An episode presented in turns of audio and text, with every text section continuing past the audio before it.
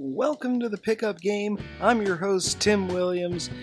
It's NBA Draft Week, and I'm going to be talking to Sports Talk Florida's Anthony Abruzzo about the first pick in the draft, whether Markelle Fultz is every bit as good as the hype, whether Lonzo Ball's hype is dying down because of his father, what the Sixers and Celtics might do now that they've made that blockbuster trade, what the Magic will do with the sixth pick, and who we might be looking forward to in the draft in the future.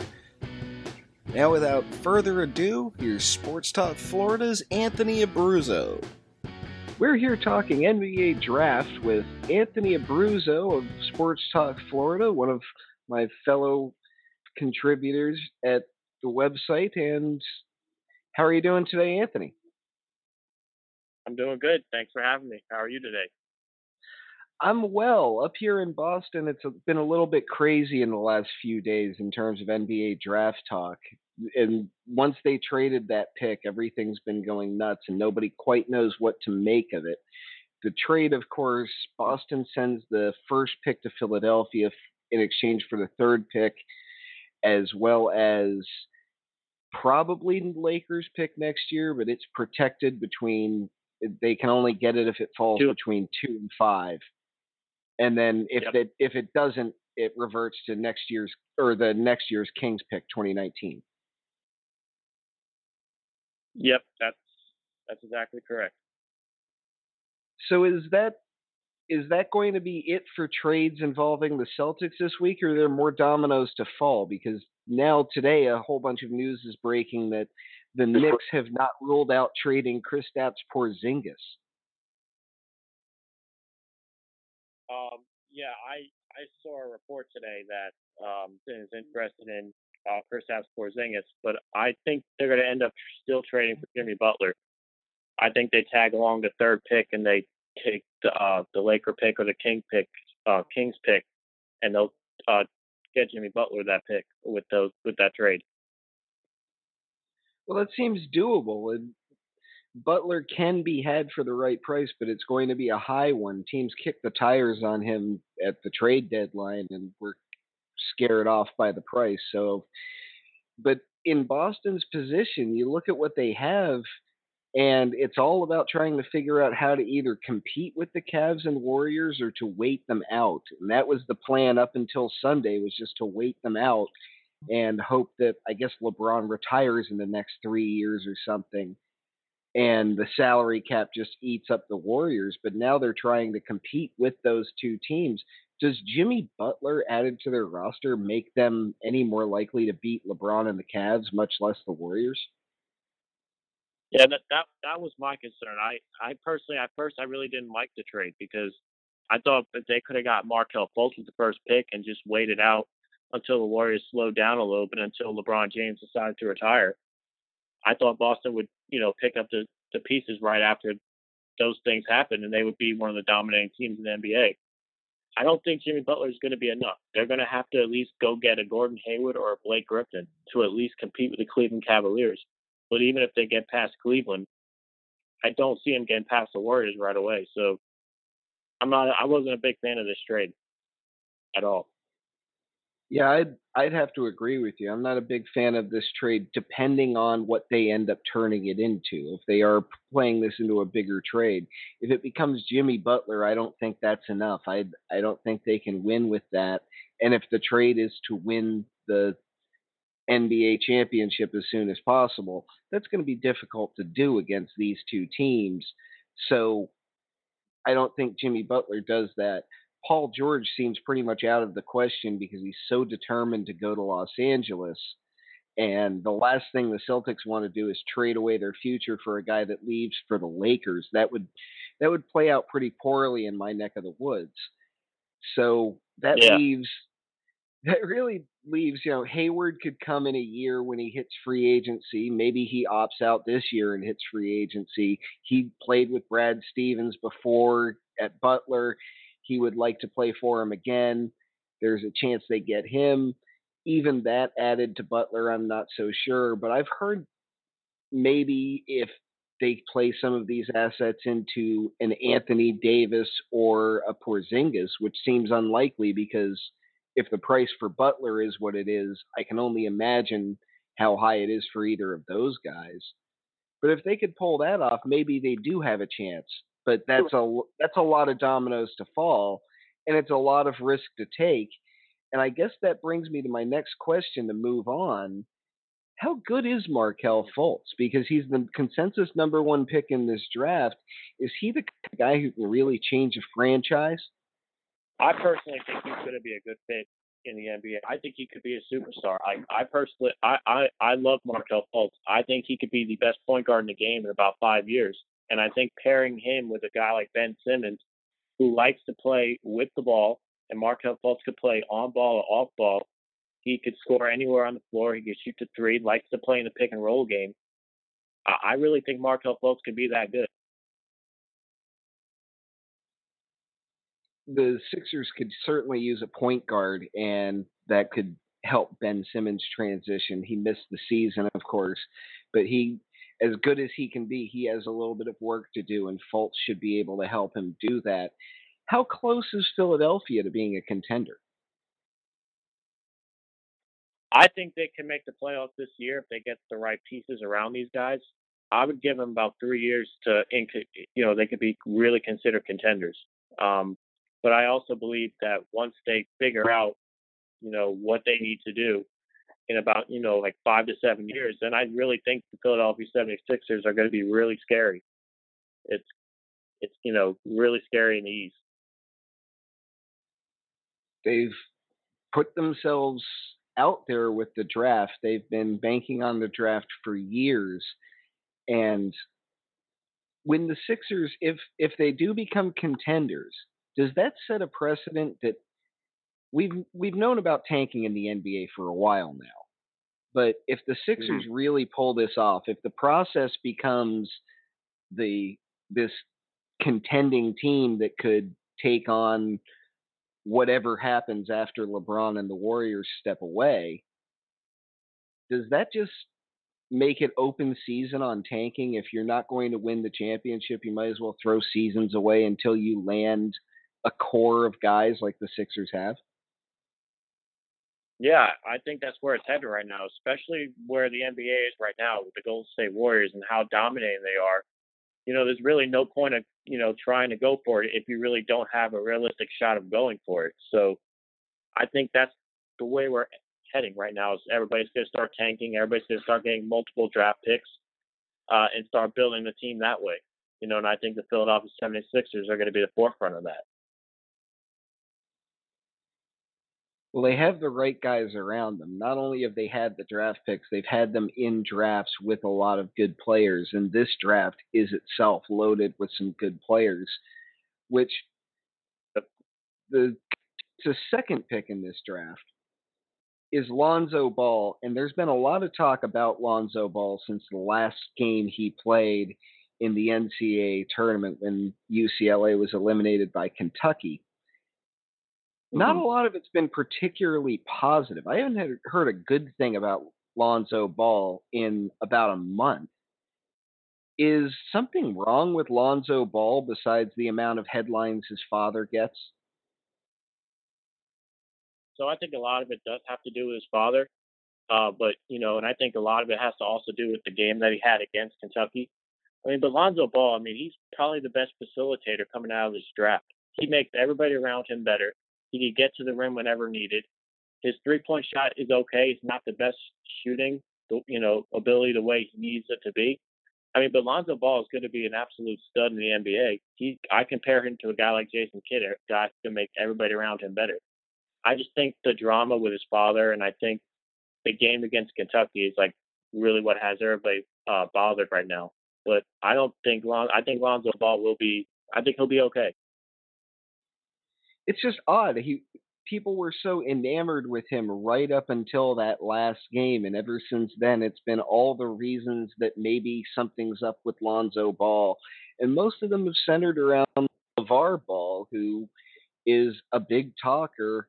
But it doesn't seem to really impact much around Lonzo. He's dealt with this for a while. Obviously, he's he he saw this coming before anyone else did. He had to have. So he seems prepared for it. It just seems like no one else is quite prepared for LeVar Ball. And how could we be? There's really no precedent for this. I, I hear people compare him to yeah. Earl Woods a lot, but Earl Woods didn't go around saying he personally could take Jack and match play.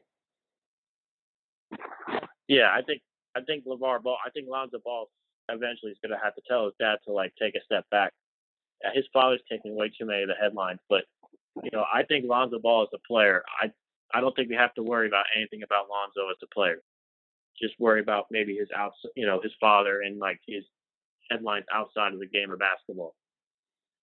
Well, the problem with that is the team picking second is the Lakers. And there's a lot of good reasons for the Lakers to want Lonzo Ball because here he is a local kid as well. And you yep. could just see how quickly he and Magic Johnson could become fast friends. And who knows where that could go, where the Lakers could go with this guy that they could build around. And they certainly have a lot of building to do. So there's a lot of good in it for the Lakers, but of course, with the Lakers and all the attention paid to them by Los Angeles and by the NBA in general, that's going to that that puts him in a position to be in front of the cameras an awful lot. He's going to have a lot of pressure on right away. Not that UCLA was any easy task either, because UCLA is almost like that in college basketball in their own right. Oh yeah, no, I, I totally agree with you. I think I think there will be a lot of pressure on on Lonzo based on the fact that he's an LA native, and the Lakers are the premier team of the NBA. They will, you know, all eyes are always on the Lakers. You hear the NBA, they always want the Lakers to be in the best position. So Lonzo will have a lot of pressure, you know, but he also faced that pressure in UCLA before, and he did a great job doing it. and the draft gets deeper from there. There's Josh Jackson, who's getting a lot of talk as maybe he's part of the reason the Celtics made this trade to get to number three. Tatum gets a lot of credit for coming out of Duke. He's he's a fantastic prospect. And there are other guards. The two guards from Kentucky could go in the first 10 picks of the draft and probably will. And that brings me to the Orlando Magic because both Malik Monk and DeAndre Fox have been, or De'Aaron Fox rather, have been attached to the Orlando Magic in the draft. They have the sixth pick. Who do you see the Magic being able to take? Do you think maybe one of these guys in the top four might somehow slip? Uh, I think I think the Magic if John if Jayson Tatum is available at the sixth spot, either Jayson Tatum or Jonathan Isaac to me are the two are the way the Orlando Magic should go. Uh, I think Jayson Tatum he, he his game is where give him the ball, to get out of his way at times. He can control, he can get to the rim. Uh, he's a guy who can shoot the three at times. His problem is he slows down the offense a little bit. But the Orlando Magic needs somebody who could say, just give me the ball and get out of the way. They don't have that with a guy like uh, Aaron Gordon or a guy like Terrence Ross. They need somebody who can upgrade at the wing spot, and I think Jayson Tatum would be the perfect fit for what they want to do moving forward they have a fun draft week ahead of them because they're about the one team near the top of the draft that I haven't heard about possibly trading up hmm. or down. They seem pretty set where they are and pretty comfortable with the options they have available to them at number six. So while everyone else is panicking and worrying about what they can do right now and trying to make something happen on draft night, here are the Magic who are just holding on to the six pick. They know they're still building and they know they don't need to go nuts and deal assets that they can't afford to deal to try and get a bigger name now. Oh no, you're exactly right. They're they're in a position right now where they just need to keep every asset that they have right now. No, don't make any big time trades. Don't make you know any mistakes. Just take the best player available. You know they still have to upgrade this roster. They're not ready to make a run yet. They're not really ready to make the playoffs. This is a very young team. They got a good coach, at Frank Vogel. Uh, they just upgraded their, uh, you know, the GM. They got a new GM in the offseason, and a new president as well. So they just need to just take their time at this point and just keep all their assets moving forward. Right. And of course, they Magic fans can look at draft night and they have plenty of good memories in the past of landing the pick that changes the franchise. But I think they're doing things right now because it unless you're landing those top picks and you can build around these superstars, the smart thing to do is just to be on the right path and to stay on that, to keep adding players to a system and hope that the system takes hold over years and trust a coach like a Frank Vogel to get it done. They have a good guy at the helm to run their team right now. Yeah, exactly. They just need to stay the course right now. That's that's literally all what the Magic needs to do. Just take the best player available at the sixth spot and just keep building. That's all they need to do. Staying in the middle of the state for a second, for a moment it looked like UCF star Tacko Fall. I might I might have that name particularly. Yep. Yeah, I might have that wrong, but he's staying at UCF. He flirted with the idea of going into the draft, but then pulled out of out of the draft before it was too late. And he's going to stay for another season. It seemed like he wasn't going to go particularly high in the draft had he gone. So it seemed like it was a good decision for Fall to stay at UCF. Oh uh, yeah, it was a it was a really good decision. Fall. I, I was reading online. I don't even think he would have been drafted had he stayed in the draft. Um, he's got a lot to work on. He's got a lot to work on in terms of his mechanics. But, you know, he took a big jump from year one to year two. As a freshman, he only averaged like 17 minutes a game and only averaged like four or five points. And then his sophomore year, he, he made a huge jump in terms of his minutes from 17 to 30. Uh, and his defense is, is what his best part of his game is. And I just think for him to come back to UCF, I think it gives not only his, himself a chance to to get even better. But I think UCF better moving forward. I mean, because now we're not only getting Tacko back, but now we're getting a lot of transfers that were in last year coming in. So now UCF will have a bench to go along with a guy like BJ Taylor, uh, AJ Davis, Tacko, obviously. Guys like Dayon Griffin's coming coming to play this year. So I think UCF is in a good position to win the, the American Conference and also, you know, even get to the NCAA tournament and making a making a run. Right, and I agree. It was a very good decision to stay out of out of a draft right now when there's so much still to work on.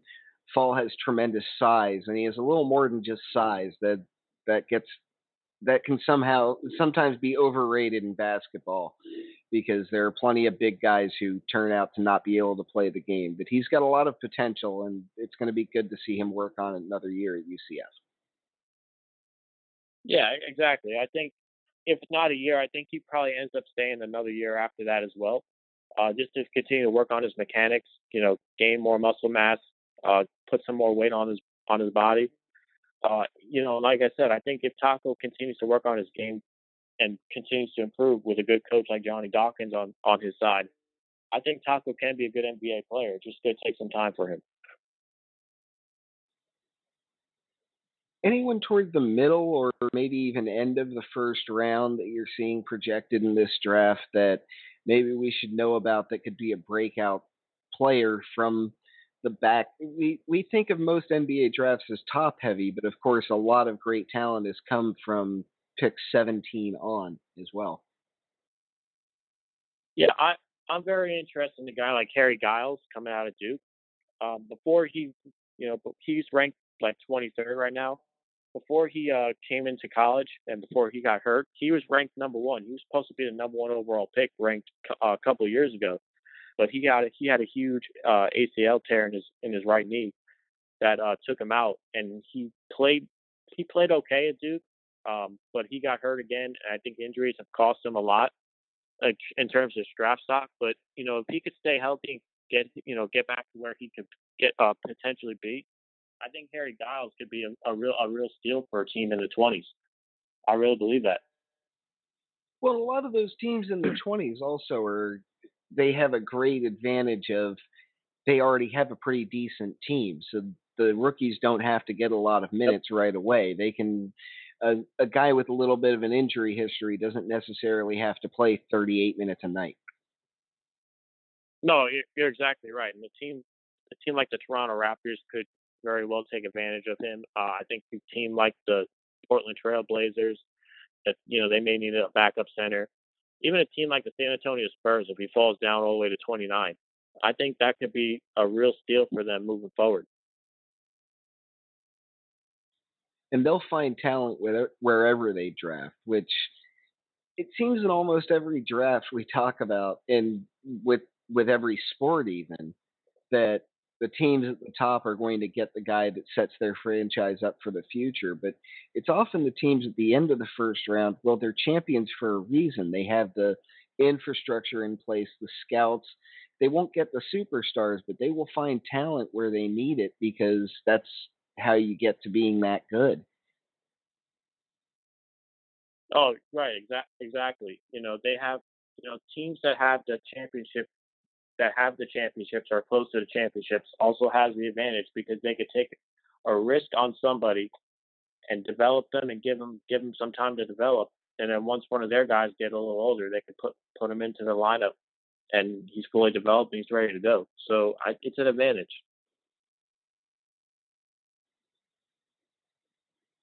Also happening in about a week are the NBA awards on on June 26th. Yeah.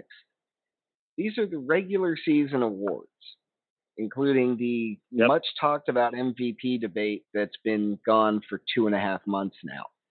I guess my first question oh, is yeah. why on earth are the NBA awards on June 26th?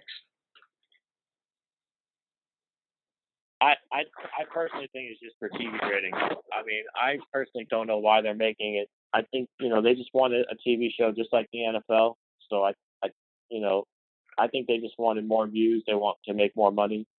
So that's why they're making it on June 26th. I personally don't agree with it. I think they should just left it the way it was because now we're in so much more debate about it now than we, we would have been.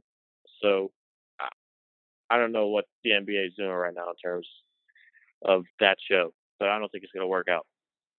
Well, if they counted postseason in their awards now, or at least gave out postseason awards the way that the NHL has an MVP for the entire playoffs that they give out, there would be at least some value to it. But not even adding in any extra awards for the postseason, it seems like we're talking about things that happened several months ago and this was a great MVP debate. I thought it was good for basketball that we were having so much talk about the MVP, but it's been so long that it's almost it, it it's lost all the yeah it's lost all the fun that it had before that we could go through the unified theory of MVPs where we're really always just having the same debate about what the V stands for.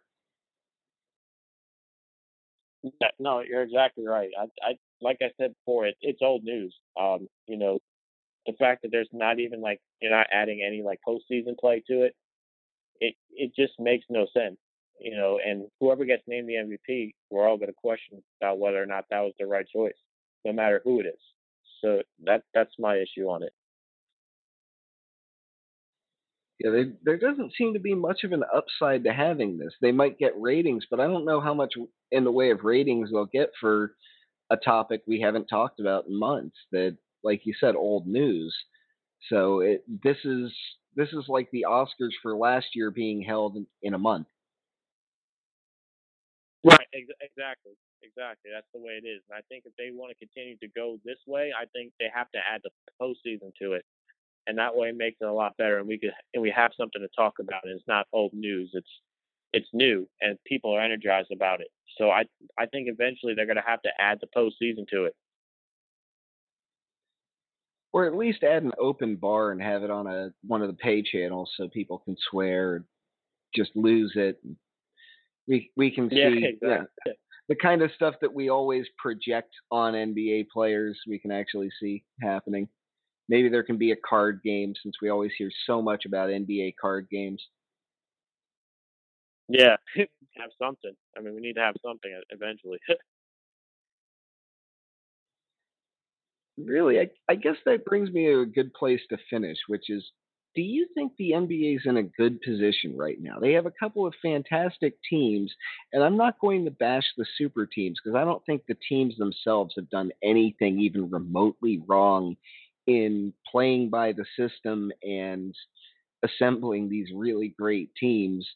The Cavs mostly through the draft and through getting LeBron James back out of Miami, and the Warriors through all sorts of means they've done a great job getting there, but they're a tier above everyone else. And even the teams that finished third and fourth, essentially, are looking to make drastic changes, or at least the Celtics are looking to make drastic changes from being an Eastern Conference finalist just so they have a shot at maybe winning that round of the playoffs. Is the NBA in a good position when it's that top heavy and when pretty much everyone below the Cavaliers is either thinking of making drastic trades or tanking? Um, I think as of right now, the NBA is not in a good position because of those reasons you said. Uh, but I think it has a chance to get better once when LeBron James slows down and once when Golden State slows down. I think the NBA will be back to where it needs to be because you look at teams like Minnesota coming up. I mean, they have the seventh pick in the draft. They have the potential draft somebody really really nice. I think the Phoenix Suns are come are coming. The Los Angeles Lakers are coming back, especially if they get Paul George in a trade. I think even the Boston Celtics, you know, they're trying to to fast forward it right now, but I think they still have a chance to be good for the next several years. So I think as of right now, it's not in a good position. But I think moving forward, a couple of years from now, I think the NBA will be back to where it needs to be that's a good point. That there are a lot of teams in these larger markets that that are very NBA friendly, popular teams nationwide that are on the way back, and a couple of teams that can get that nice underdog mantle that. Well, the Spurs have carried it for a while, even though they haven't been underdogs in over a decade. And it's nice to have those upstarts. And the Spurs will still be there as well because I can't imagine them as long as Popovich is around, I can't imagine them not competing for titles or at least being on the periphery. Right. Especially they got Kawhi Leonard too, who I think is in the top five of the NBA today. So, you know, they're going to be there for they're going to be there as well. All right, Anthony Abruzzo of Sports Talk Florida. Thank you for coming on the show. How can people follow you on social media? Uh, if you want to follow me on social media, um, it's on Twitter at, at Abruzzo Nike um, and on my Facebook Facebook account, Anthony Abruzzo, and then just keep on checking the Sports uh, Talk website. Uh, I'll be coming up with some articles uh, pretty soon, so that's how you're gonna be following me. Anything we haven't touched on about the NBA draft that you'd like our listeners to know?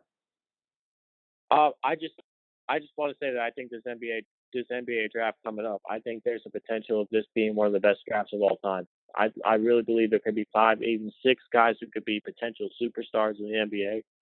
Uh, and I think just think we have a lot to look forward to with this draft. I, we haven't had a good draft like this in years. So if you're an NBA fan, you're a draft fan, fan, this is the year that you want to really pay attention to this. Thank you very much. Uh, thank you. I appreciate it. That's our show for this week. I'd like to thank Anthony Abruzzo of SportsTalkFlorida.com for joining me this week.